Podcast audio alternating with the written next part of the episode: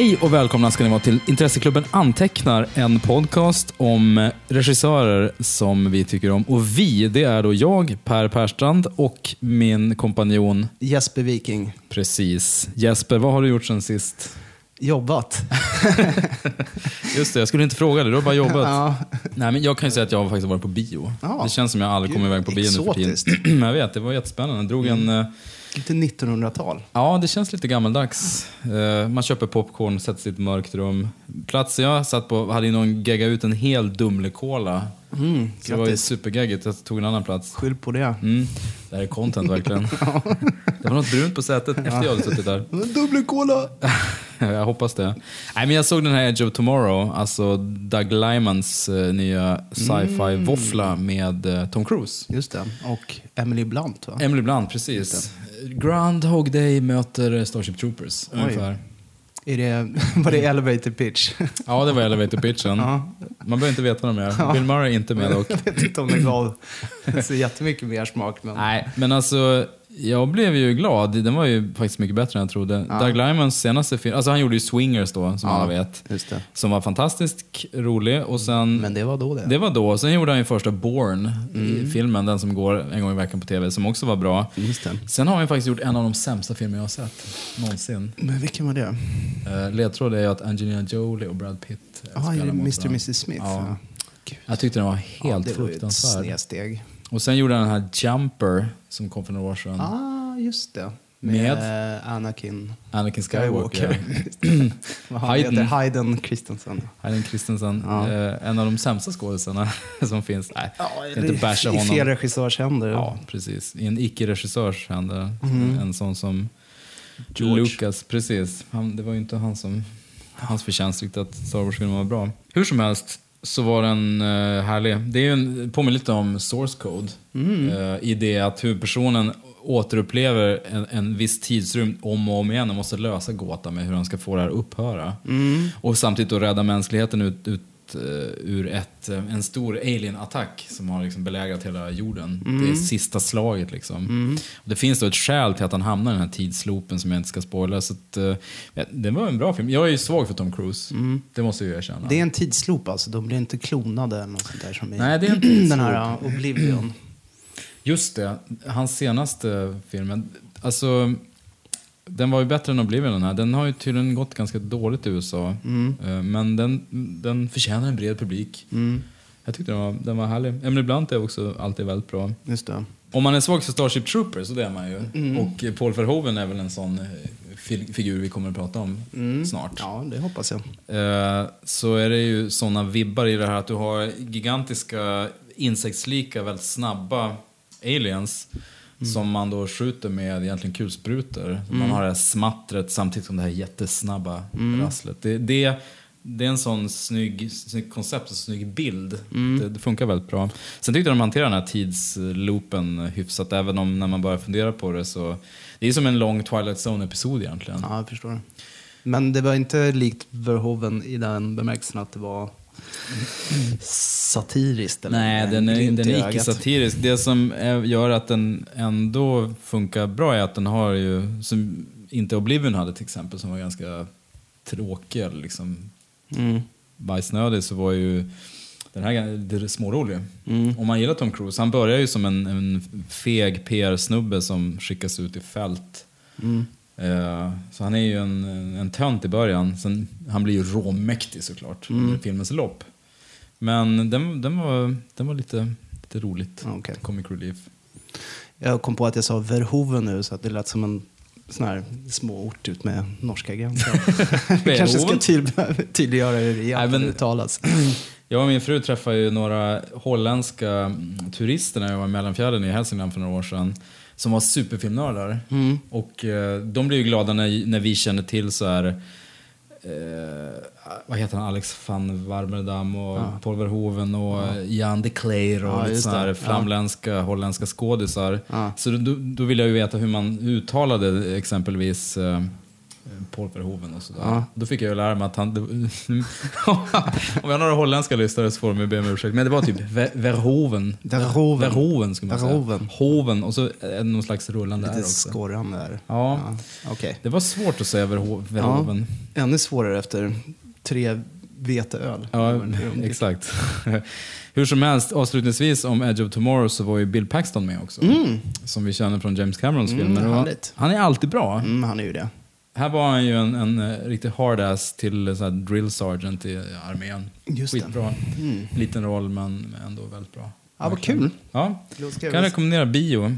Ja, det är mycket nu som vi, man ska hinna se på bio. Vi har ju landställe eh, strax utanför Karlstad. Då. Så vi brukar åka in till Karlstad någon kväll under sommaren och gå på bio. Och då ser vi i regel någon sån här dum act- actionvåffla. Liksom, Just det, för jag frågade dig tidigare om du ville hänga med på Godzilla. Ja. Då sa du att Nej, men den ska jag också se på samma Ja. Det lät så otroligt mysigt. Ja. Sa du? Jo, det är, det är en ganska kul tradition faktiskt. Vi ser en, en riktigt så här, ointelligent actionfilm och sen så går vi och äter middag på en pub och snackar Mm. några timmar om hur kass den var. Och så åker vi, tar vi en taxi hem. Men eh, ja, det är jättemysigt. I bästa, alltså, ni kanske får se X-Men eller något sånt där. Ja, eller Transformers. Åh herregud, det var ju trailer, trailer för den. Ja. Trailer, som Trailer. det heter. Alltså, ja.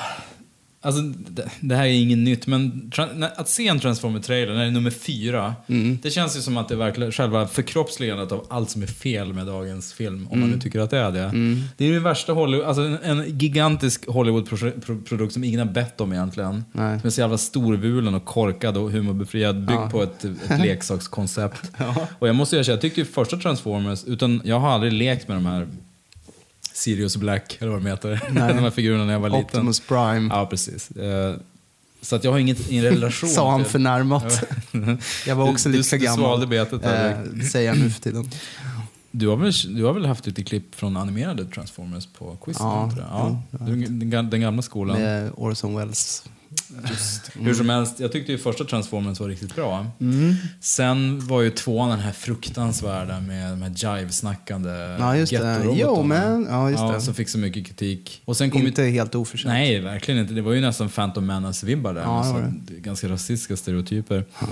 Och sen kom ju trean då, Dark of the Moon, som... Eh, ja, jag har sett alla på bio måste jag Den var ju sinnessjuk. den Ja, filmen. den var ju inte så bra. Jag tyckte om början, hela den här grejen med Kennedy och att de har mörkat det här med månlandningen. Jag tycker den var bortom bra eller dålig. Den var bara vansinnig. På ett Jo, sätt men- som, det känns som att golvet försvann under ens fötter när man såg den. Jo, men det, det, det blir ju... De här filmerna, en bit in så förvandlas de till någon slags popkonst, någon slags videokonst Mm. Ja, också. Kameran, I alla tre filmerna ligger kameran så jävla nära de här robotarna. Så att du kan inte urskilja vad som händer. Du Mm. Nej, ser en, med en massa suddiga färger. suddig mosaik som bara Ja. förändras hela Ja. tiden. Så att det, sen- blir nästan, man, det är nästan så att man ska röka på för att förstå något av de här filmerna. Enda fördelen med fyran är väl att Shia LaBeouf har ju fått kicken. Ja, det var skönt. Och nu Äntligen. är det ju Mark Wahlberg istället. Jag vet inte om det är någon förbättring. Men det, känns bara så fruktansvärt Fyligt, fyligt. nattståndet och, och deppigt. Mm. Det kan vi enas om. Ja. det nya var väl att en transformer hoppade fallskärm och hade två Pickadoller. och, sköt. Det såg i och för sig lite tufft ut. Ja. Det, det var liksom det en nya. robot som hoppar fallskärm Ja, och skjuter med två pickadoller. Ja, det känns lite onödigt. Nu kunde ha en raket Ja. lika gärna. Ja, det, jag blir lite sugen nu faktiskt. Mm. Härligt. Men vi är inte här för att prata om eh, Michael Bay, tack och lov. Nej, vi ska prata om en annan Michael. Just det. Eh, och det är Michael Mann. Vi har ju valt lite, ah, inte, inte enbart, men om man tänker hur vi började när vi hade, vi har haft Joe Dante, vi har haft Carpenter, vi har haft eh, Friedkin. Regissörer som pikat och sen det gått sakta neråt för, eller som kanske aldrig riktigt pikat. Som Dante, eh, fast som fortfarande är bra, att vi på något vis vill lyfta fram dem. Men, men det stämmer, Michael Mann är ju ganska unisont hyllad ändå. Och har ju kört på ända sedan 80-talet. Det var väl med Miami Vice som han fick sitt stora eh, kommersiella genombrott. Väl, Det var det ju. Ja.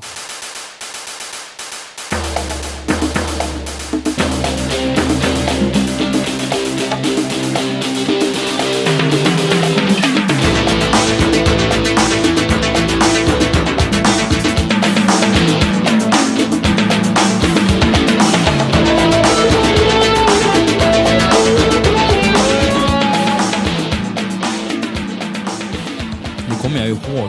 Vilken stor grej det var. Han är barfota i vita Ja, loafers. ja. Han har t-shirt. Upp, ja, en- uppkavlade kavajärmar. en, vit kavaj med en liksom- pastellfärgad t-shirt under. Ingen, ingen skjorta utan en t-shirt under kavajen. Nej, exakt. Han bor på en husbåt med en alligator. Ja, just det. Det var en alligator. Eller var det en krokodil? Jag tror, ja, det var nog en alligator tror jag. Mm. Ja, nej, men det här med uppkavlade kavajärmarna är ju intressant. För det var ju så jävla tufft när det var Miami Mm. Vice. Sen har ju det blivit så här Kjell Bergqvists signum. Ja, det var ju där också vi såg... eh, Ja, vad heter han då? Han som är... Nu, kommer, nu är vi där. Nu börjar det. Nu, nu börjar det. Senil, enter senility. 13 minuter in på nya podcasten så börjar det. Nej, men han, han vars namn undflyr mig just nu. Sitter du och skissar på en flux capacitor? Ja, precis. Kul. Jag, jag siktar på att Härligt. skapa en rift in the Mm.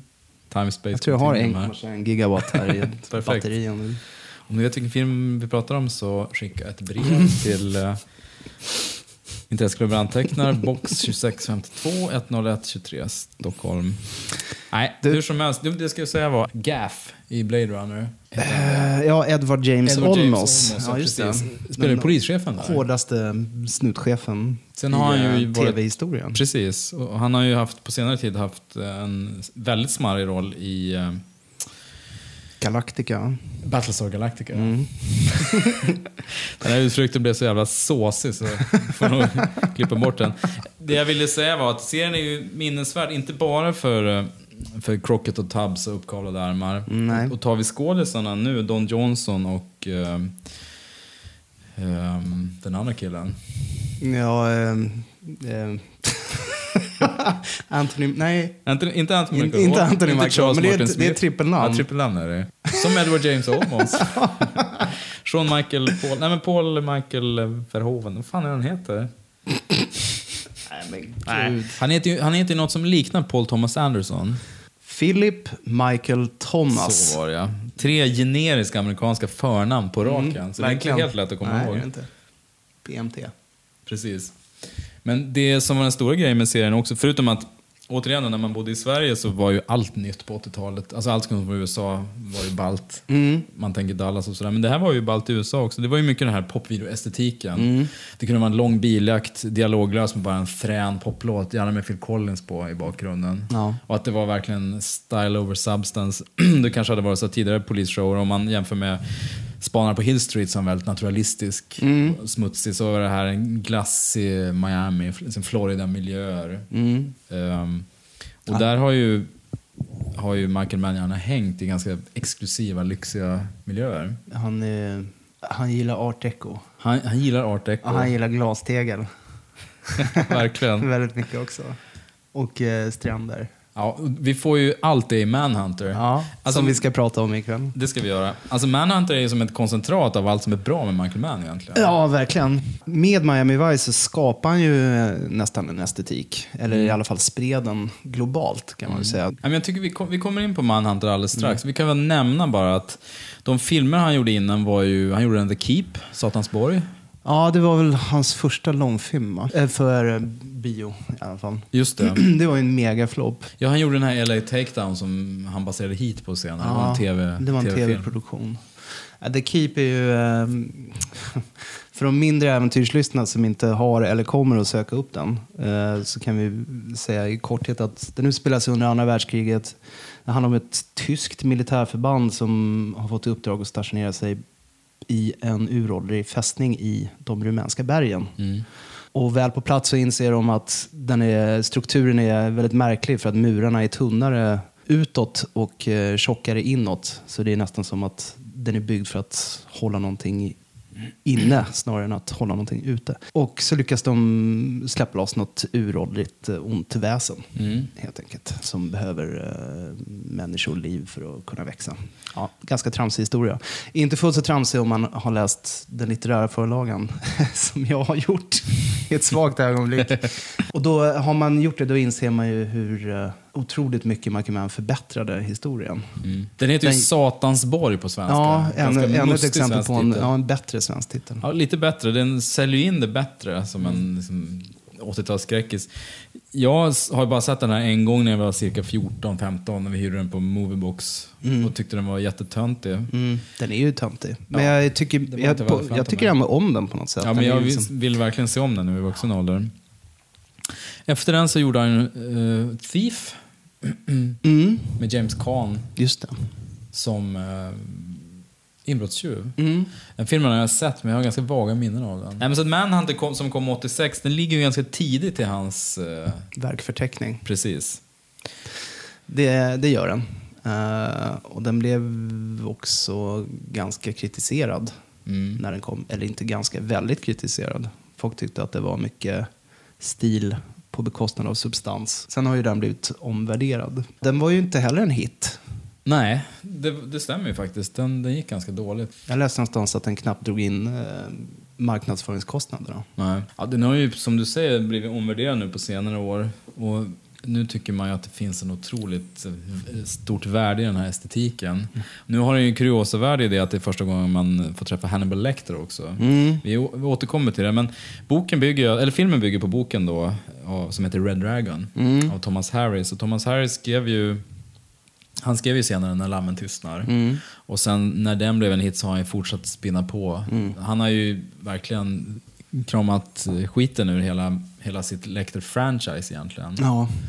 Och hans, eh, han skrev ju även eh, Hannibal, boken som Ridley Scotts usla film film, bygger på. Mm. Det är så deppigt eh, att det gick... Alltså jag förstår ju att man vill fortsätta när det finns pengar att hämta. Mm. Silence of the Lambs, alltså i kontrast då till, till Manhunter, Silence of the Lambs kom väl 90 eller 91 och är en av 91, de få filmer som har vunnit alla fem tunga Oscars. Ja. Manus, regi, eh, bästa manliga, bästa kvinnliga och bästa film. Vilket är Jonathan Demmes film. Och det är ju det är en svinbra film, inte, Nej, inte den är bra. Men det som, den har man ju tittat på ganska oreserverat, okritiskt. I alla fall har jag gjort det ganska länge. Mm. För, för att jag såg ju den före jag såg Manhunter också. Mm. Och eh, det är ju som bekant Anthony Hopkins som spelar Hannibal Lecter och i Manhunter eh, är det ju eh, Brian, Cox. Skotten. Precis. Men det Istället man tänker för walesaren. Ja, det är intressant. Att det är, det är inga äkta engelsmän. Nej. Nej, men det, det, det som man märker då att redan innan lammen tystnar, man tänker på det mer när man ser Manhunter, om vi nu ska prata just om, om Lecter-figuren, är ju hur eh, att han är på väg att bli en så här älskvärd Freddy Krueger-figur. Redan innan lammen tystnar. Mm. Du, för i, i Silence of, när lammen tystnar ska vi säga, Ja. ja. svensk titel. Det är Ja. svårare att säga ja, Silence of the Lambs Silence- Silence of the Lambs. Ja, det har ju blivit ett, ett mem, liksom ett skämt. Men i, i Lammen tystnar har man ju hans konflikt med den här eh, oerhört eh, slemmiga fängelsechefen också. Ja, just det. Dr. Chilton. Chilton, ja precis. Och på slutet av När lammen tystnar, då har ju Lecter blivit en cool figur. Liksom, Ja.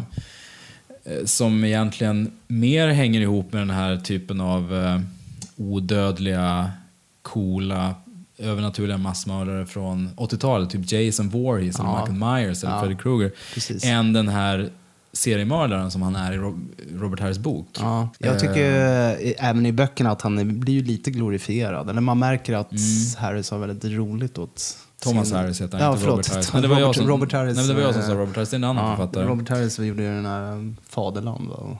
Ja, just det. Hur som helst, eh, också en jättekass tv-film med Rutger Hauer. Just det. Den där tyskarna vann andra Tyskarna vann världskriget, andra och- världskriget. Harris har ju ganska roligt med Lecter i böckerna också. Mm. Alltså man märker att han tycker om figuren Mm. i sig. Han är ju ändå en ganska marginell figur.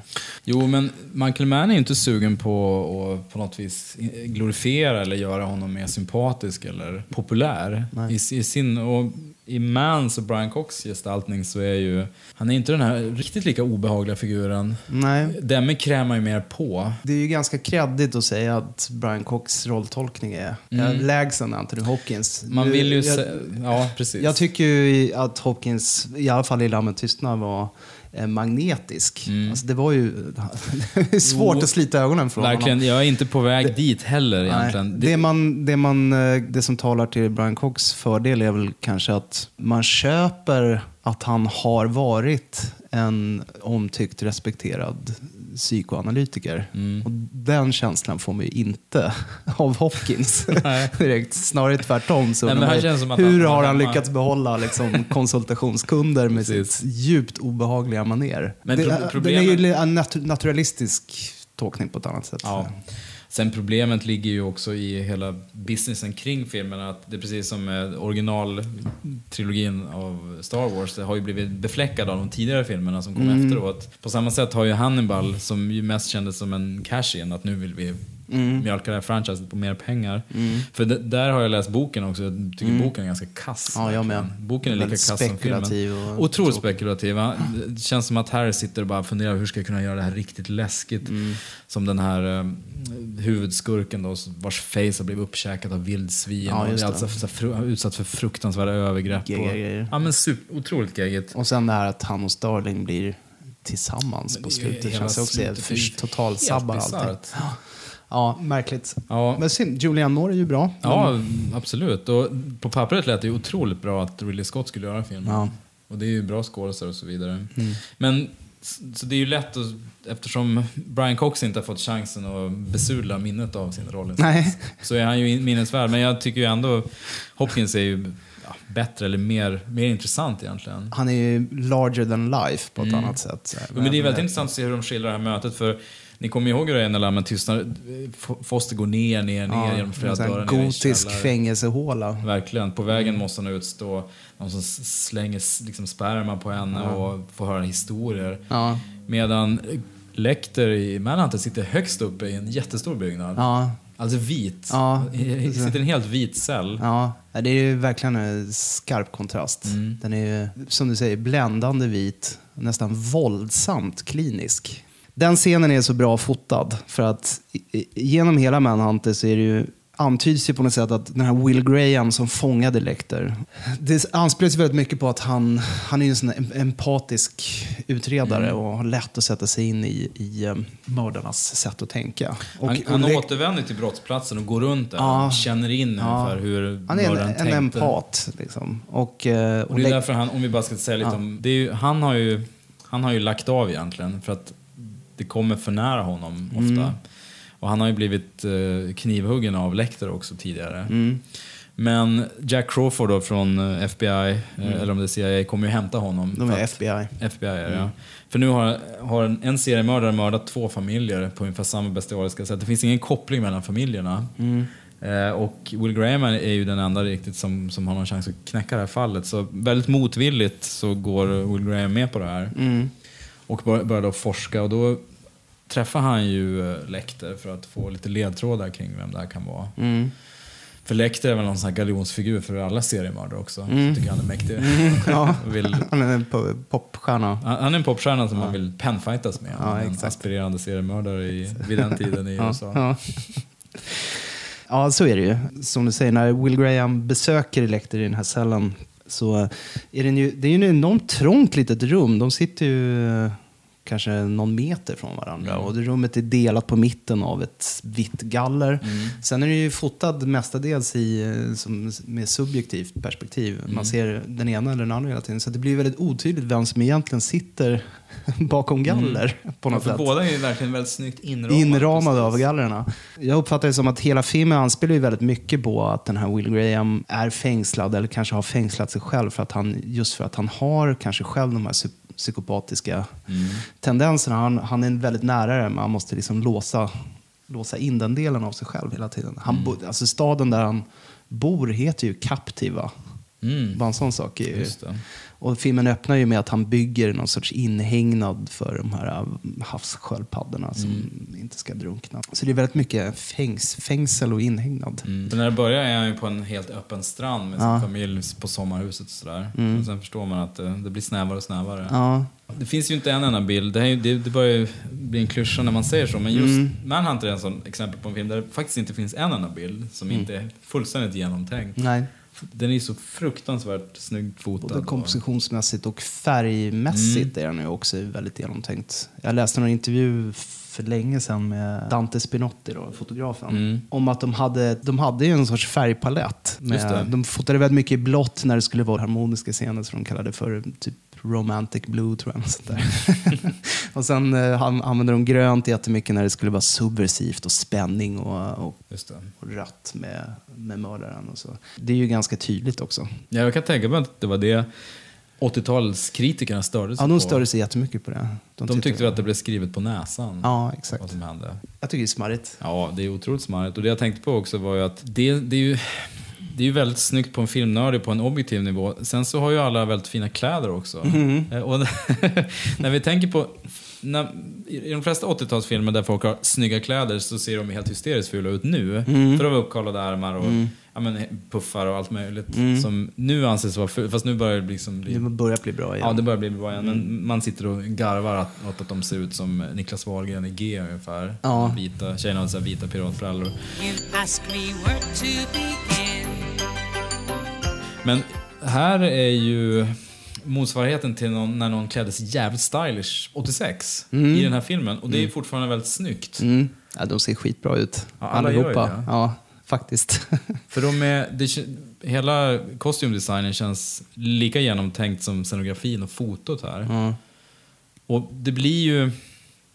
Den, är inte, den skriker ju inte 80-tal lika mycket som eh, Breakfast Club eller någon Nej. annan ikonisk 80-talsfilm. Även om vi kan identifiera det. Det, det blir ju nästan det blir snudd på futuristiskt när Will Graham har någon skjorta på sig. Mm. mint. Jo, men precis. Han ser ut som eh, Deckard i Blade Runner ganska Ja, ofta. lite så. Det är samma typ av mode. Mörk, mönstrad skjorta, någon murrig slips Mm. och sen någon sån här, eh, den här typen av kavaj som var ganska poppis då när man hade sån här bilklädseltyg Mm. på kavajerna. Fast det är väldigt, så väldigt dämpad färgskala. Äh, Det är Mm. jättefint faktiskt. Apropå fotot, då, då, fotot också av Dante Spinotti då, som ju eh, Man har samarbetat med en massa olika filmer. Mm. Så eh, har ju han, de här två herrarna har ju en fäbless för att filma nackar och ryggar också. Mm. Det ser man ju väldigt mycket i Heat och Insider, den här filmen som kom för tio år sedan. Just det. är ju rena nackfestivalen. Mm. Alltså, jag har ju kompisar som har bloggar som bara lyft ut så här stillbilder på nackar. Upp, sida upp och sida ner liksom. För han gillar att följa folk bakifrån. Ja. Och det är många jävligt snygga scener i Manhunt. Om du tänker på allra första scenen när Will Graham och Crawford då från FBI möts. Mm. Sitter Sitter på någon öms- driftved där. Precis, på Ja. ömse sidor. Ja. När man har Graham i, i, närbild, då ser man ryggen på Crawford. Ja. Och när man ser, när, när man ser ansiktet på, på Crawford, Ja. då har man William Petersons bröst tror jag, eller liksom hals. Alltså. Man får ju aldrig se båda samtidigt.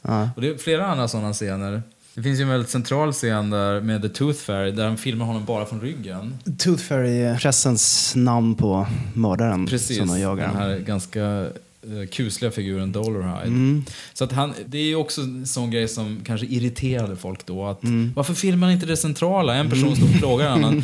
Man hör bara röster. Vad är det som händer egentligen? Nu ligger han hela tiden, flera minuter känns det som, på en rygg bara, där det Ja. inte händer någonting. Nej. Så, men jag känner ju aldrig att det var ett uh, stilgrepp som störde. Nej. Utan jag tycker bara det, det blir eh, bara jäckande och fascinerande. Och Ja, hypnotiskt nästan. Vad är det som händer? absolut. Eh, Man är ju, eh, i likhet med många andra omvurmade regissörer, lite av en OCD-personlighet.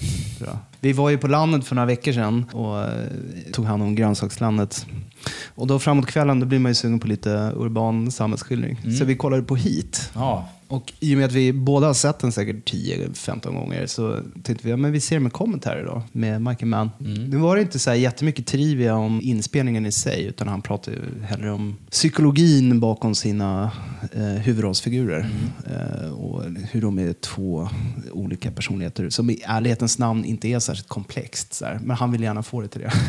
Men det var mysigt ändå. det är ju komplext för att vara en snutfilm. Ja, men då, då kommer det ju fram emellanåt. Så han beskriver något så här, tidigt i filmen när Pacinos rollfigur, vad heter han? Jack Hanna va? Vincent Hanna. Vincent Hanna heter han ja. han ligger i sängen, han har precis älskat med sin fru och de, han typ sneglar på klockan och, så här, och, och går till jobb. Michael Mann beskriver så här, kolla hur bråttom han har och komma ut på gatan och jaga. Och så här, han, han kan inte koppla av.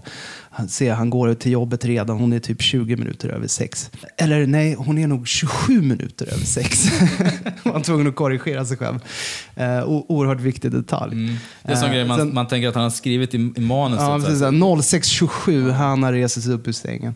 Och sen är det något annat tillfälle, om, han berättade om hur de var och scoutade efter inspelningsplatser och han upptäckte någon utomhuspool sent en kväll som det låg en död fågel i. Och han var jättefascinerad av det. Och tänkte så här ska vi spela in. Bestämde sig för det. Sen när de kom tillbaka med, med all utrustning, då hade någon tagit bort den här jävla fågeln. Så då var han tvungen att lägga in en ny död fågel för att det skulle bli bra. Sen ser man scenen och då sveper ju kameran över den här jävla bassängen på en halv sekund. Det finns inte en suck att man kan ta in det överhuvudtaget. Men så kan det ju vara. Att man måste strypa en mås för att scenen ska kännas komplett. Men det tillför ju inte publiken någonting. Mer än någon sorts mytbyggande kring honom som Nej, kultfigur. Men han är uppenbarligen väldigt fixerad kring just detaljer. Då. Och det här med färgsättningen i Manhunter är ju en sån sak. Det är ju många som har tagit sig an det där efteråt. Som Steven Soderbergh till exempel med The Limey och Traffic och sånt Mm. där. Överhuvudtaget, eh, dekoren och designen är, är ju rätt fascinerande. Dels så, han gillar art deco-byggnader. Han gillar ju stora, feta, Ja. brutala byggnader Ja. också. De miljöer som Will Graham rör sig i, som är den, liksom den goda, Mm. som agenten, de är ofta väldigt vidsträckta. Medan Dollar High då, han jobbar ju på, i ett mörkrum då, på en Just det, fotofirma. fotolab. Ja. Så han är ju in, instängd i, i mörka rum. Mm. Sen hans lägenhet är ju någon slags triumf ändå i, i sättet. Ja, Dels har du det här kräkgröna som återkommer. Ja. Sen har han ju sådana motivtapeter Ja, som är helt hysteriskt Ja, ja. Han är ju han är besatt av måncykeln bland annat. Så att han mördar ju när, när det är fullmånen tror jag. Eller när vissa. ja, exakt. När, när månen står på ett visst sätt då kommer han ut och begår sina mord. Så han har ju en, en jag vet inte egentligen om det är en motivtapet, jag trodde det först, men det är mer som en skärm som står i och delar av Ja, just det. Och det är en stor bild på Mars. Ja, det tror jag är. Månen. Ja, Marslandskapet. Han har ju någon sorts William Blake-fixering också. Precis. Det, Nej men precis, hans problematik är ju att han vill ju transformera sig själv och bli den här Red Dragon. En, en drake från en klassisk William Blake-målning. För att bli det måste han mörda lite barnfamiljer. Oklar koppling där. De är på något vis hans publik. Och det är därför han, eh, han lägger spegelskärvor på deras ögon eftersom han dödat dem. Så de ska se honom. Liksom. ja, Se exakt. honom Han vill se sig själv i deras ögon. Precis. Hur mäktig han är. Sen har vi ju en handfull väldigt smarriga skådisar. Mm. Vi kan ju börja med att prata om William Peterson. Han är väl mest känd som Grissom i CSI egentligen. Han spelar ju Will Graham här. Mm. Det är ju en oerhört återhållsam rolltolkning. Verkligen. Fast jämför med Grissom som är verkligen Ja. ja. så är det ändå Graham är ju 90% Jag av tiden han cool, går runt och ser otroligt tankfull ut. Mm. Står med handen mot en vägg så här, tittar ner. Mm. Medan någon pratar med honom och bara tänker, tänker. Så på, på, jag kan förstå att Killigan tyckte det var lite pretto väldigt mycket av det. Sen får han så här roliga explosioner bara You bastard! Han bara står och, ja, han står i en tom lägenhet och bara gormar och skriker åt Ja. här Dollar High. Så han får lite så här okaraktäristiska eh, spel. Han bara skäller. Ja, han, han låter sig bli emotionell. Och vid ett tillfälle säger han förresten Just you and me now, sport. I'm gonna find you, God damn it.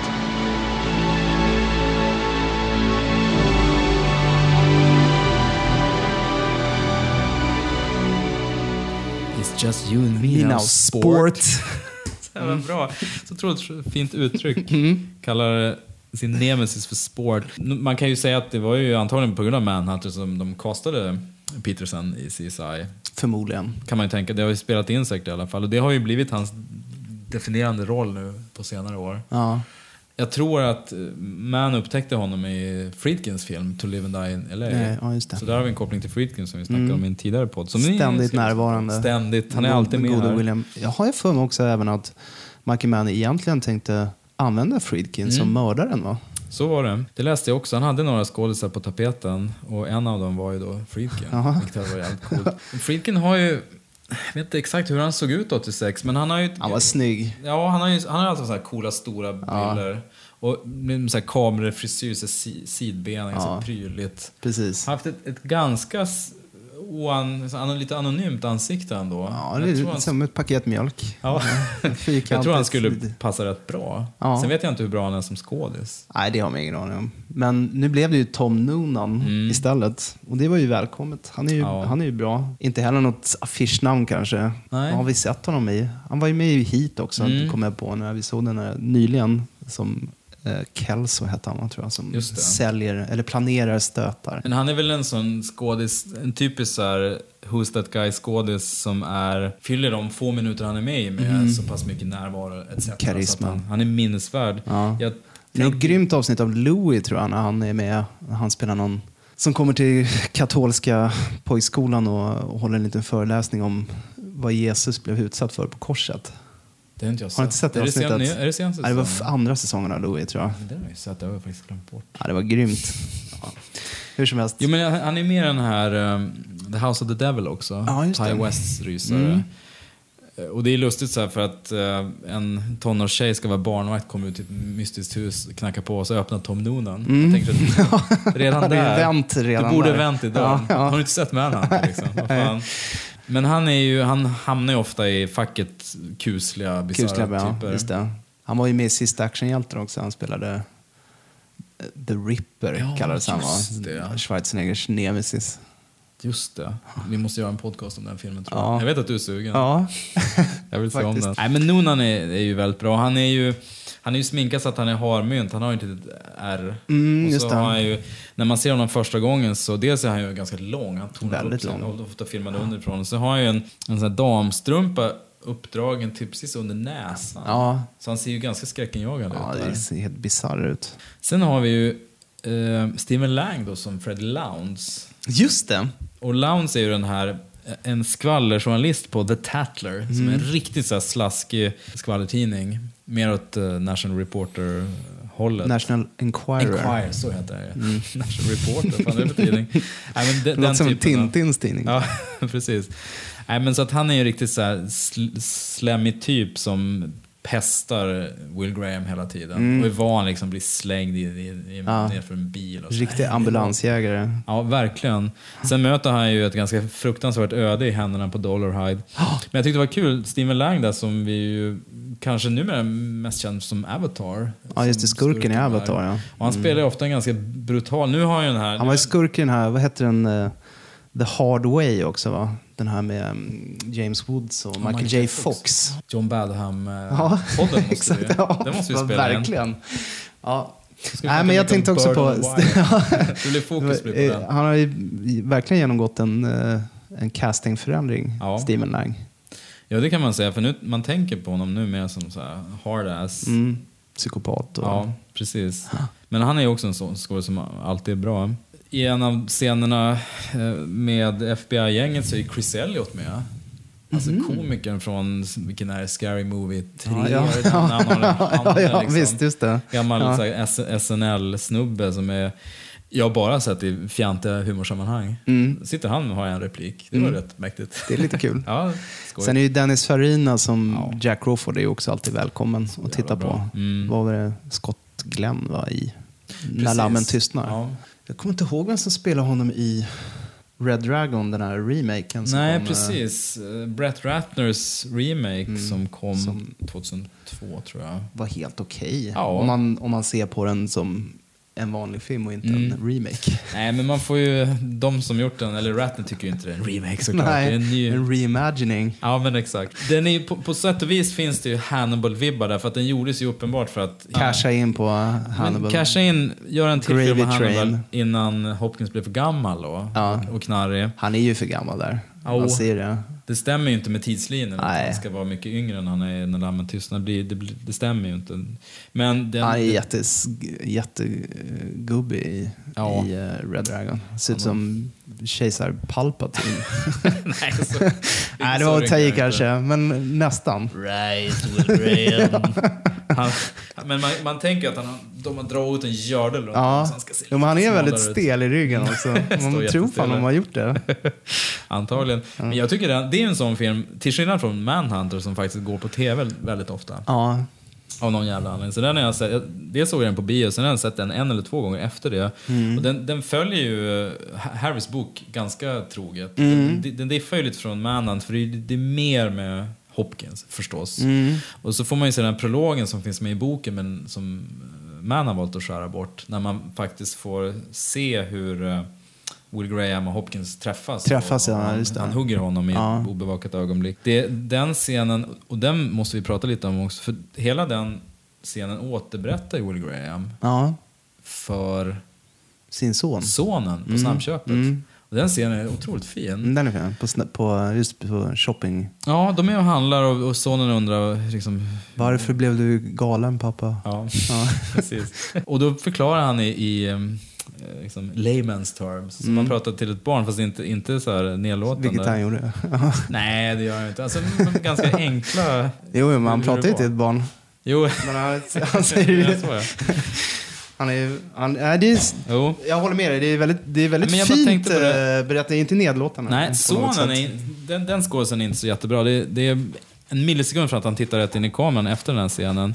Men just eh, William Petersons spel, väldigt fin scen när han förklarar liksom hur han fungerar. You and Mom came to see me in the hospital, and that helped a lot. But after my body got okay, I still had his thoughts going around in my head. And I stopped talking to people. And a doctor friend of mine, a Dr. Bloom, asked me to get some help. And I did. And after a while, I felt better. And I was okay again. And the way you thought felt that bad. They're the ugliest thoughts in the world. Dels är det väldigt fint spel mellan de två, som en far och son. Sen tycker jag det var ett ganska smart sätt att beskriva en ganska stor del av backstory i ett enkelt samtal. I ett- på ja, väldigt ett enkel intimt dialog. samtal. Ja, men Ja. Det är väldigt bra gjort. Den kritik man kan ha mot Michael Mann, det är ju att han har så passande efternamn. Han gör filmer om män. Ja. I Manhunter har du, som har ordet man i titeln till och med. Där har du en man som jagar en man. Hit har du en annan man som jagar en man. I Insider har du en, en man och en journalist som är man. Alltså det är ju, alla kvinnor är ju bifigurer egentligen. Ja. Och, och det, så är det ju, men samtidigt så hävdar jag nog ändå att de scenerna som Will Graham har med, med sin fru i, i filmen och även, jag tänker på Vincent Hanns figur, eller scener med Diane Venora, där, frugan och så. Alltså de, de snippets man får av familjeliv, där är ju de kvinnorollerna har ganska djupa ändå, man ska säga. Alltså Mm. skrivna. De är fullödiga även om de är väldigt små för själva stora handlingen. De har en personlighet. Ja, men de har en personlighet, de är inte Ja. bara bifigurer. Nej. Och jag tänkte på det också, de här...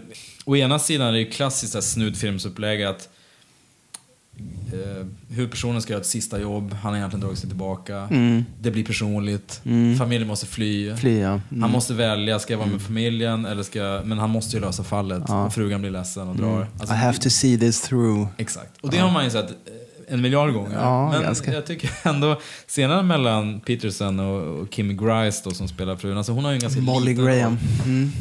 Precis. Ett stilideal. Ja, verkligen. Och, och hennes kläder är ju väldigt snygga även. Ja, Mycket verkligen. så här blusar och jeans. Ja, och så här smal skit så här skärp och så. luftiga byxor. Ja, jättesnyggt. Ja. Men de scenerna är ju, dels är det ju för att det är två bra skådisar och Man är en bra personinstruktör. Men jag tycker ändå han, han lyckas få de här, även de här små marginella kvinnorollerna att ändå fyllas på något Mm. sätt och ha betydelse. Inte bara som Staffors-figurer. Det är ju någon scen mellan Graham och eh, Will och Molly. De ligger i, i sängen där, Mm. i, dränkta i blått ljus. Och så ser man ett glittrigt natthav utanför. Väldigt manmässig scen. Mm. Och så är det någon sån här synt... Filmen badar i synt. Härlig, ja, härlig synt. Här tänker man ju direkt, ja, nu ska vi se, som är väldigt vanligt i den här typen av filmer, någon sorts sexscen. Men det är det ju inte, det är bara en dialogscen. Mm. De ligger och liksom resonerar kring, ska jag göra det här? Är det okej med dig? Liksom, blir du sur? Mm. Nej men precis, det är snarare två vuxna människor som ganska pragmatiskt har en dialog Ja. om fördelar och nackdelar med hur de ska göra. Om må hända i en väldigt romantisk absolut. inramning. Men det är ju den- Men det är det som gör det så bra. De, de ligger där och har ett äktenskapssnack, Ja. helt enkelt. Ja. Därmed har vi förekommit lite grann av den högst befogade kritiken mot att Michael Mann bara gör filmer om män. Mm. För så är det ju, trots allt. Men lite sånt. Lite... Men apropå ja, jag det- vet inte om, eh, om han kommer undan med det. Men eh, Men vi kan väl, eh, ska vi nämna Joan Allen också? apropå skådisarna. Joan Allen som jag knappt kände igen. Mm, eller hur? Eh, I en ganska tidig roll som en, en blind... eh, Reba heter hon tror jag. Blind kvinna som Dollarhide, som, jobb, som är kollega till Dollarhide. Som han blir förälskad i. Delvis för att han tycker väl själv att han har ett... eh, Fult ansikte. Exakt. Men eftersom hon inte ser då så går hon bara på hans, hans röst och han har ju en ganska lugn och stillsamt röst. röst Som vi tycker låter som en psykopatröst. Men som hon Creepy voice. Ja. Och han tar ju henne till eh, ett zoo som får klappa en nedsövd tiger. Ja. I en väldigt fin scen. Vilket såklart också är bränsle på elden för hans fantasier såklart. Jo, ja han står ju där med halvbånge bredvid och, och njuter av det. Men eh, ja, hon, är, det, hon spelar ju en väldigt varm person i den här filmen. Det är därför man kanske inte riktigt känner igen henne. För hon brukar ju i regel få spela Ice Queens. Mm, någon som i regel vill döda Jason Bourne. Står och pratar telefon och Ja. hivar ut order. Nej men precis, man ser henne sällan i en... Liksom en Men hon är ju grym. I början på Manhunter så är det ju en prolog som är helt fantastisk också och sjukt obehaglig. Den här filmen börjar ju med att man ser någon komma in i, Just det, eh, just i ett det. Mm. hus och det är filmat väldigt skakigt med handhållen kamera och eh, någon som går med ficklampa genom huset upp för trapporna lite fumligt, öppnar en dörr och så ser man hur det ligger några i sängen och så vaknar kvinnan i sängen och typ gnuggar sig ögonen och undrar vad som händer och så, så bara klipper det till, Mm. till eh, filmtiteln. Och det är jättesuggestivt Mm. gjort ur mördarens synvinkel.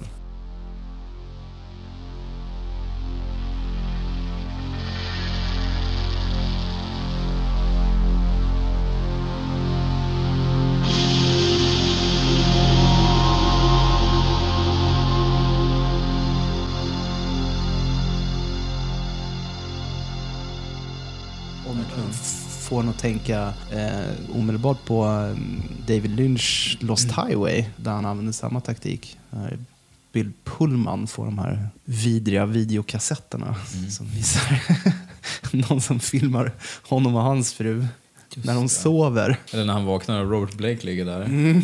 Åh, Jesus. Det, det är två scener mellan eh, Graham och Lecter. Mm. Och i den andra scenen som är ett telefonsamtal då. Då, det, den är så mysig för att Lecter ligger ju på sin brits Ja, med just det. mot väggen. Ja, med raggsockor. Med raggsockor. Ja. Och ligger liksom så här snackar. Ja. Graham sitter i, först sitter han i en fåtölj. Sen efter någon, någon sekund, då lägger han upp ena benet så här. Du vet, Ja. över karmen. Ja. Som man gör när man ligger och snackar med en kompis. Ja. Så två, De är två BFFs. polare. Ja. Två BFFs som ligger och bara shooter the shit med varandra. Mm. Det är så konstigt egentligen. Det skulle aldrig hänt i, i När lammen tystnar. Då hade Lecter Nej, suttit så här helt stel. precis så Clarice sett rädd ut. Nej, sätt- men han har väl valt att visa att de är bekväma i varandras sällskap Mm. för att de är, de har väl kanske, de är besläktade på Jo. något sätt. Ja, det knyter ju an till det du sa tidigare, Mm. att Will Graham kan ju empatisera så väl med mördaren, för han har det mörkret inom sig. Ja. Han är rädd att släppa det för långt in, för då kanske han tippar över till andra Ja. sidan.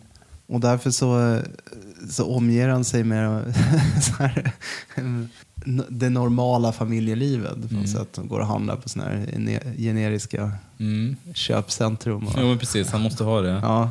Vi har ju snackat tidigare om hur man använder musik, men det finns ju några ögonblick som är nästan popvideo, som nästan små korta popvideos. Dels tänker jag på scenen där eh, den blinda kvinnan Reba och Dollar hade sex första gången. Som är en ganska fin scen. Det är ju, han är ju... Alltså, det, det börjar ju väldigt creepy. Men att de sitter i soffan. ja, just det. Han sitter och kollar på sina offer. Va? Exakt, han har ju Super 8-filmer som rullar och det Ja, smattrar ju väldigt högt. Ja. Och hon undrar så här, vad kollar du på? Och han säger så här typ... Jag fick med, tog med mig lite jobb. Ja, vilket är ju sant. Vilket är sant, men ja, hobby, hobbyarbete. Som filmen är upplagd så tänker man att nu kanske han ska mörda henne. Mm. Eller våldta henne. Det kommer bli jätteläskigt. Men istället så tar hon initiativ till Mm. att de har, har ganska mysig sex som hon, hon är drivande i. Mm. Och sen eh, när de ligger och kramas efteråt så tar ju han upp han är ju inne i en ständig förändringsprocess. Ja. Men han, han rör ju hennes, han, han modellerar liksom hennes kropp precis som han modellerat de här liken. Precis. Vilket är lite obehagligt. Men Ja. sen så lägger han ju hennes hand över sitt ansikte som för, kanske för att dölja sin gomspalt eller Ja, just det. Och så börjar han gråta då, som, ett, som ett litet barn. Väldigt fint. Samtidigt ligger en jätte, musiken ligger jättehögt på den scenen. Mm, Den den. så här riktigt smaskig. Strong as I am är det va? Ja. Jag tror det. Så det är ju dels är det en fin scen, men sen är det så over the top på man-sättet. Ja. En annan scen är ju när, och den scenen är väldigt... eh, Till att börja med ska man också tillägga att den här sexscenen med... Alltså, det är oerhört svårt att få en sån scen och slänga på en, en jättehög poplåt Mm. ovanpå och få det att, att vara okej. Men han kommer ju undan med det. Sen är det ju också eh, väldigt speciellt med den här filmen att det uppstår ju tillfällen då man faktiskt näst börjar sympatisera med mördaren på sätt och vis. För det framgår ju mer i boken också att han har ju varit mobbad och, och, av sin morsa tror jag det var. eller sånt där. Ska, det kan ju ofta vara helt irrelevant och, och liksom få veta bakgrunden bakom Nej, men. Harris är, i de här böckerna, han är förtjust i det. Ja, Liksom. Men han är ju en väldigt plågad människa. Ja. Han har ju blivit som han är av en anledning.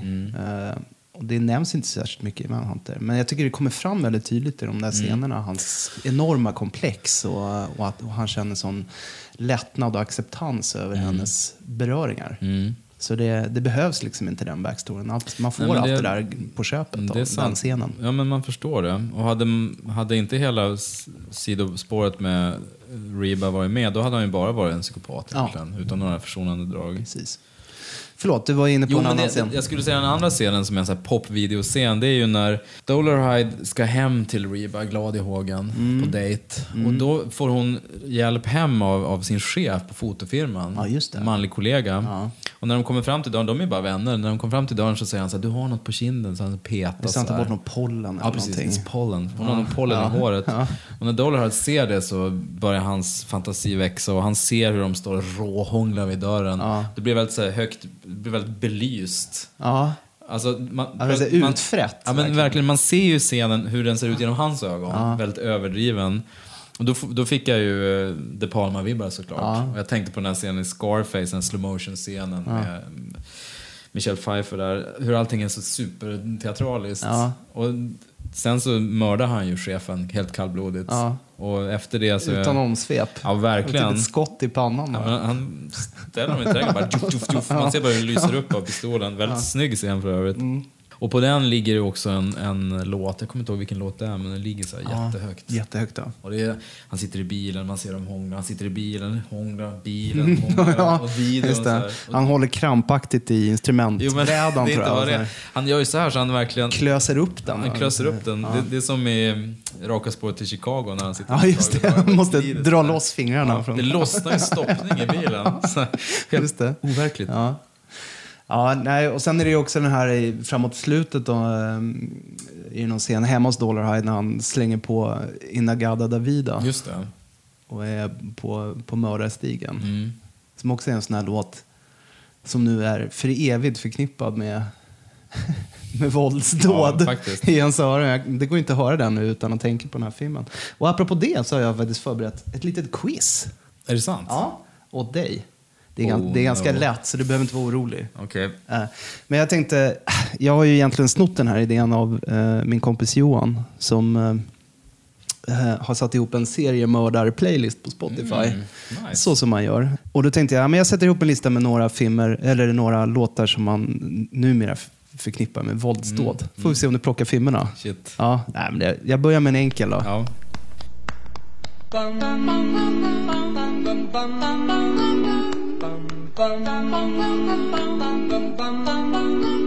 Mr. Sandman, bring me a dream. Make him the cutest that I've ever seen. Bum bam bam bum Give him two lips like roses and clover. Then tell him that his lonesome nights are. Det här kanske var svårt inser jag nu. Ja, kanske. Begås det ett våldsbrott i filmen när man ser den? Många. den? Den här låten är så prominent i filmen så att jag tänker alltid på den här filmen när jag hör Mr. Sandman Sam? med The Cordettes. Nej, Nej, fan vilken är det då? tänk det låtes redan på första. Ja, direkt. Jag det klipper måste bort det här. Ja, du måste göra För det, din skull. Jag får ju skämmas för våra lyssnare här. Usch. Direkt. Nej, ska jag avslöja det då? Är det en utspelning på 50-talet? Nej, slutet av 70-talet. Ja, det kanske Inte New York inte Ripper, va? Nej, det är, kanske inte är slutet av 70-talet. Nej, du får säga filmen. det. Ja, det är ju eh, Halloween. Är det Halloween? Ja, Nej, men vad fan, den den, öppnar jag ju med den. Ja, den öppnar ju med Mr Sandman. Herregud, vilket slarv. Mm. Vadå, Ja, ja. före, efter det är- POV, point of view-scenen med, med lille Michael? Ja, det är första liksom, gatuscenen efter vignetten. Efter, efter prologen liksom? Ja, när man kommer in i Haddonfield på Halloween. Halloween Ja, och, precis. och sen kommer den. Ja. Slarv, borde Ja. ha tagit. Nåväl. Ma- Jag svarar Michael Myers. Ja, det var ju Halloween. bra. Det var- Michael Myers är bra.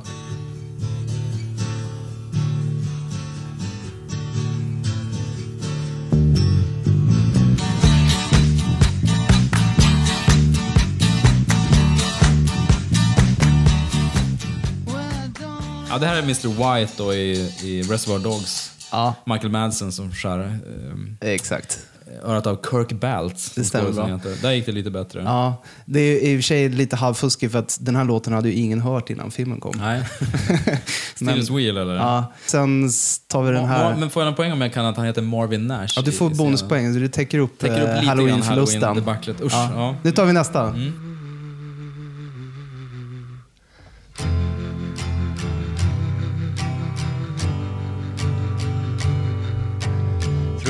like a star in my vast sleep, I opened my eyes to take a peep. To find that I was by the sea. Hurdy-Gurdy Man, det här är Zodiac. Ja, det här är Zodiac. Det är Hurdy-Gurdy Man med Ja, Donovan. Donovan. Donovan just det. Ja. bra. Nu kan man inte tänka på den här låten Nej. utan att tänka på Zodiac. Ja, det är så djupt otroligt obehagligt. läskigt, Otroligt Ja. obehagligt. Okej, då kör vi näst sista då.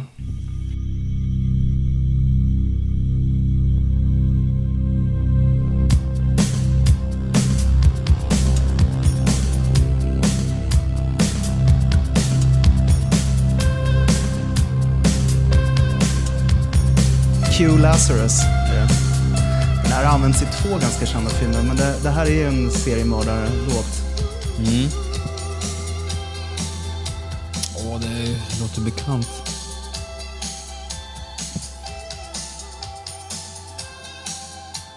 Ja. Fan. Får jag be om ditt svar? Oj, oj, får jag en ledtråd?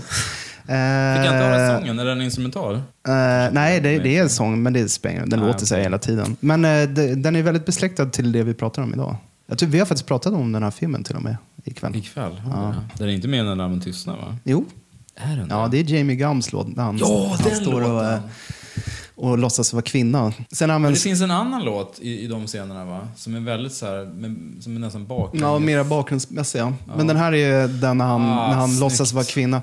Den har återanvänts också i eh, Clerks 2 när, eh,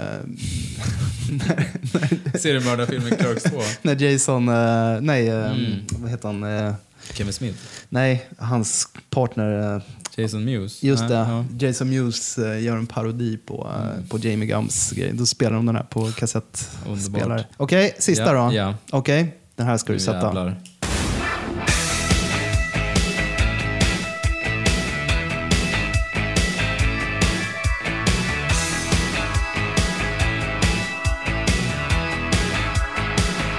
Men det här är American Psycho va? Ja, det är American Psycho. Och, och det var um, Hip to be square. Hip to be square You lose med You Lose and Lose. Från eh, albumet Four, tror jag. Tack. Ja, men det gick, förutom första där gick det Ja, hyfsat. tre av fem. Ja, Mm. Men eh, ja, det är i alla fall fem låtar som jag absolut förknippar med, ja bra. med våldsdåd. Mm, bra quiz. Alltså, jag, jag skulle satt Halloween, annars är jag nöjd. Mm.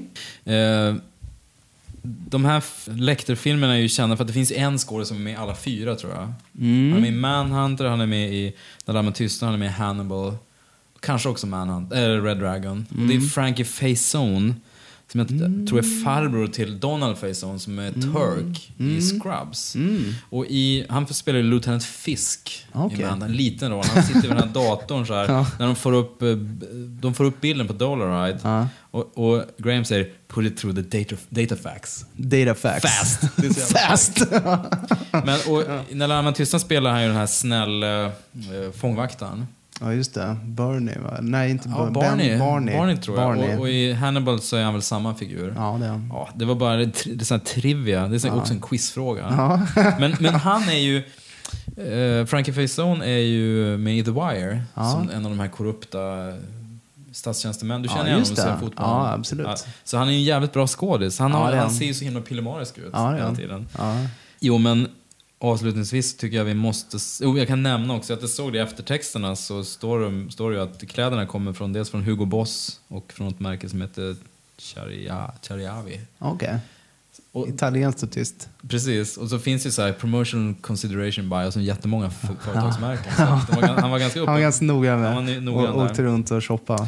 Jag tycker vi kan avsluta bara med att prata lite om slutscenen. Mm. Eh, vi behöver inte oroa oss för spoilers här va? Nej, Det, det spoilar vi lägger ingenting. ner det där. Men det, det, slutscenen där Dolarhead konfronteras med Will Graham är ju den är ju satt till Ina Gadda Davida som ligger på i ganska högt. Mm. Väldigt en högt. Mm. mäktig scen.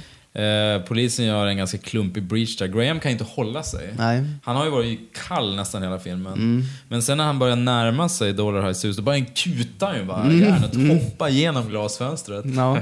Då man för övrigt ser att det är en stuntman, hyfsat Ja, tydligt. ganska tydligt. Men sen så blir det en ganska mäktig shootout och, och Michael Mann har ju visat senare att han är shootout-mästare. Mm. Eh, Heat har ju en av de bästa shootoutsen någonsin i filmhistorien. Public Enemies Ja, också. Public Enemies, många, många snygga sådana scener. Här var han inte nybörjare, men den är ju väldigt konstig den scenen, för det är ju klippt väldigt ryckigt. Ja. Först trodde jag att han hade liksom tagit bort frames, så att det är väldigt så abrupt. Mm. Den är Sen- ganska abrupt klippt överlag den här filmen. Ah, Det är ju oh. det enda avbrott jag kan ha mot den. Den, den är ju det. Man vill ju att den ska vara väldigt snygg och smooth. Långsam och... Men han har ju, jag läste ju att han har ju filmat slutscenen med massa olika kamerahastigheter och klippt ihop det. Så att Dollarhide rör sig lite så här spattigt som en stumfilmsgubbe nästan. Och jag antar att han vill att det ska bli en drömsk, liksom, eh, de- desorienterande effekt Ja. av det. Men jag tycker det är osnyggt. Det, ja, det ser Jag, jag tycker shootout ska vara i slow motion. Ja, med vita duvor. Ja, helst. Och folk som hoppar så här med två pickor. Ja. Nej, men en shootout utan en, en närbild på några duvor som åker upp sig i slowmo. Men det, det, det finns slowmo i scenen. Det, både sån här när man, när man filmar för snabbt och, och drar ner det. Ja. Också sån här ful slowmo. Ja. Som det ryckigt. Plus lite Ja, annat. Von så. Carvaj slowmo. Exakt. Den typen av slowmo som verkligen förstör det, Grandmaster. Ja. måste sägas. Ja. Men det, är hans, det är hans stilistiska grepp. Jo, han verkar gilla det, Jo, helt enkelt. I Grandmaster så excellerar han ju i det. Det är ju hela, det är bara get used to it. Ja.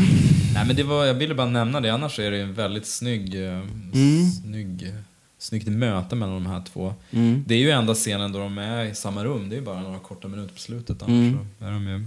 Både Will Graham och, eh, och mördaren Dollar, de har ju ganska schyssta hus egentligen. Mm. Alltså, även Graham bor ju väldigt manskt Mm. på den här vita stranden såklart och dränkt i blått och sådär. Men Dollar, han verkar ju bo nere vid floden, typ nere, nästan i träsket sådär, Mm. med en härlig båtbrygga och... Det är Precis, sådär, de får, de får liksom åbäkas igenom en massa Ja. skog innan de kommer Ja. fram där. är lite cabin porn faktiskt, det där huset. Mm. Och så, ju- som vi nämnde tidigare, han har ju ver- verkligen inrett det snyggt också Ja. med, med de här motivtapeterna och ja, en god estet. Verkligen. Lille Francis. Och det är ju perfekt att se den här filmen på Blu-ray för att verkligen kunna njuta av detaljerna. Ja, jag har ju inte den här Blu-rayen. Jag måste skaffa den Mm. faktiskt. Ah, ännu mer pengar. Mm. Gud. En film som åker rätt upp i hyllan. Ja. Du kommer inte se den. Det kommer stå inplastad Oh, wow, jag, jag, kan se, jag kan se Manhunter med något års mellanrum. Jo, men det kan man faktiskt göra. Inte minst för att få schyssta modetips. Nej, precis. Ja, väldigt bra film för de som inte har eh, sett den. Jag tror inte så många människor har sett Manhunter ändå. För den inte... Nej, det är inte en sån film som dyker upp på TV. Nej, och Och den det- släpptes ju när det, var, när det blev den här läktervågen. Jag kommer ihåg, det kom ju någon utgåva med Manhunter, men då hade de ju döpt om den till typ In Pursuit of Hannibal Lecter eller något sånt där. Oj, är det sant? Jättekonstig undertitel som inte anspelar alls på handlingen. Men, men nu finns det ju som sagt på Blu-ray. Den skulle, lite mer trivia, den skulle hetat Red Dragon. Ja. Men när då Chiminos Year of the Dragon, Just det. som kom ut i samma veva, 1980 85 eller 86 tror jag. Ja. med Mickey Rourke, den eh, bombade. Och då ville ju producenterna byta till Manhunter, som folk har gnällt Ingen vill se en film som heter Dragon Nej, precis. någonting. Ordet Dragon, det är som ordet Ja. Mars. Så här. Ja. Det får inte vara med i en filmtitel, då går det åt helvete. Förutom Veronica Mars då. Tycker Manhunter är en cool titel, men det är kanske också för att man är van sig. Den är ju hyfsat generisk egentligen. Mm. Men det är ändå rätt snyggt. Har ni möjlighet att se en högupplöst så, så gör det. Väldigt, väldigt snyggt. Och med ett bra stereosystem. Ja, helst det också för musiken spelar ju en väldigt stor roll i den. Den är ju högt mixad så man inte ska missa den. Nej. Man, har ett Dolby-system. så man behöver inte vara orolig. Jag hörde inte musiken, det är snarare så att man får kämpa för att Ja, dialogen. ingen fara. Sen så, det här är ju säkert, finns ju säkert redan, men någon borde ju ha säkert gjort det. En total supercut av alla Mans filmer. Med, Alla ja, nackar. Ja, men, ja, jag tänkte män som står i stora lägenheter, Ja. tittar ut över havet, Ja. som står i strandlägenheter. Ja. För det är många enskilda scener där man verkligen tänker på, alltså man kan nästan byta ut Robert De Niro i Heat mot eh, William Peterson i Manhunt, för de, Ja. de har lite samma är samma bildsnitt och så här, det här blåa ljuset som bara... Mm. Det, det finns ju den här, eh, De Niros lägenhet i, eller strandhus i Heat är ju Ja. helt oinredd, för han är ju aldrig där. Nej. Han ska bara bara kunna lämna det på Precis. direkten. Att, eh, Nej, men det, man, det känns som att Michael Mann har snöat in på någon LA-baserad konstnär som han, han vill återskapa. Precis. Liksom, någon stämning som han har, han har Han är som Dollar han vill transformera. Ja, han vill sig. transformera. Därmed säger vi tack för den här gången och vi återkommer med en topp tre lite grann på det här temat. Jajamensan. säga, inom kort. Mm. Hör oss igen nästa gång. Eh, tack för att ni lyssnade. Tack så mycket. Fan, det blir det här jävla tacket igen. Hur skulle vi avsluta? Vi säger bara hej. Hej hopp. Hej.